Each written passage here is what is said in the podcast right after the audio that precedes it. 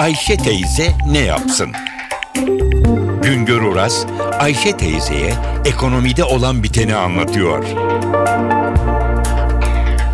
Merhaba sayın dinleyenler, merhaba Ayşe Hanım teyze, merhaba Ali Rıza Bey amca.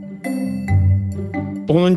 5 yıllık kalkınma planı hükümet tarafından Türkiye Büyük Millet Meclisi'ne sunuldu. Meclisin onaylaması ile 2014 ve 2018 yılları arasında Türk ekonomisinin yönlendirecek olan plan yürürlüğe girecek. Şimdi biz 1962 yılından bu yana beşer yıllık kalkınma planları hazırlıyoruz. Bugüne kadar 9 kalkınma planı yapıldı. Bu kalkınma planları beşer yıllık oluyor. Sonra da kalkınma planlarının o 5 yıllık süresi içinde yıllık programlarla her yıl ekonomide büyüme, kalkınma, gelişme konularında hükümetin alacağı kararlara yön verilmiş oluyor. Burada bir noktaya dikkat çekmek istiyorum. Bizim kalkınma planlarımız kamu kesimi için zorunlu, özel kesim için yol gösterici belgelerdir. Bunlar özel sektör için, özel sektörde yatırım yapacaklar için, özel sektörde riske girecekler için de uzun vadede bir göstergedir.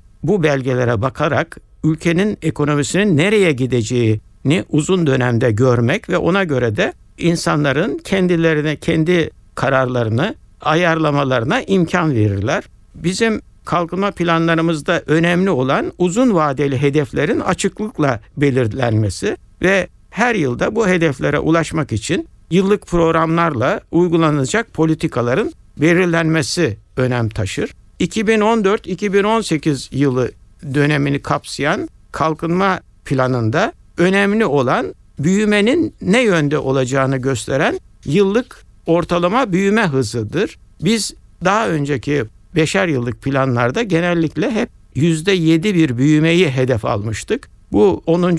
kalkınma planında büyüme hedefi ortalama yüzde beş buçuk olarak belirlenmiş. Biz e, biliyorsunuz 2013 yılında yüzde dörtlük bir büyümeyi gerçekleştirme arayışındayız. Plana göre 2018 yılında büyüme hedefi yüzde 5,9 olarak belirlenmiş ama aradaki 5 yıllık dönemde ortalama büyüme hızı yüzde 5,5 olacak. Buna göre kişi başı gelir de 2013 yılında 11.183 dolar iken 2018 yılında 15.996 dolara yükselecek. Bir başka söyleşi de tekrar birlikte olma ümidiyle şen ve esen kalınız sayın dinleyenler.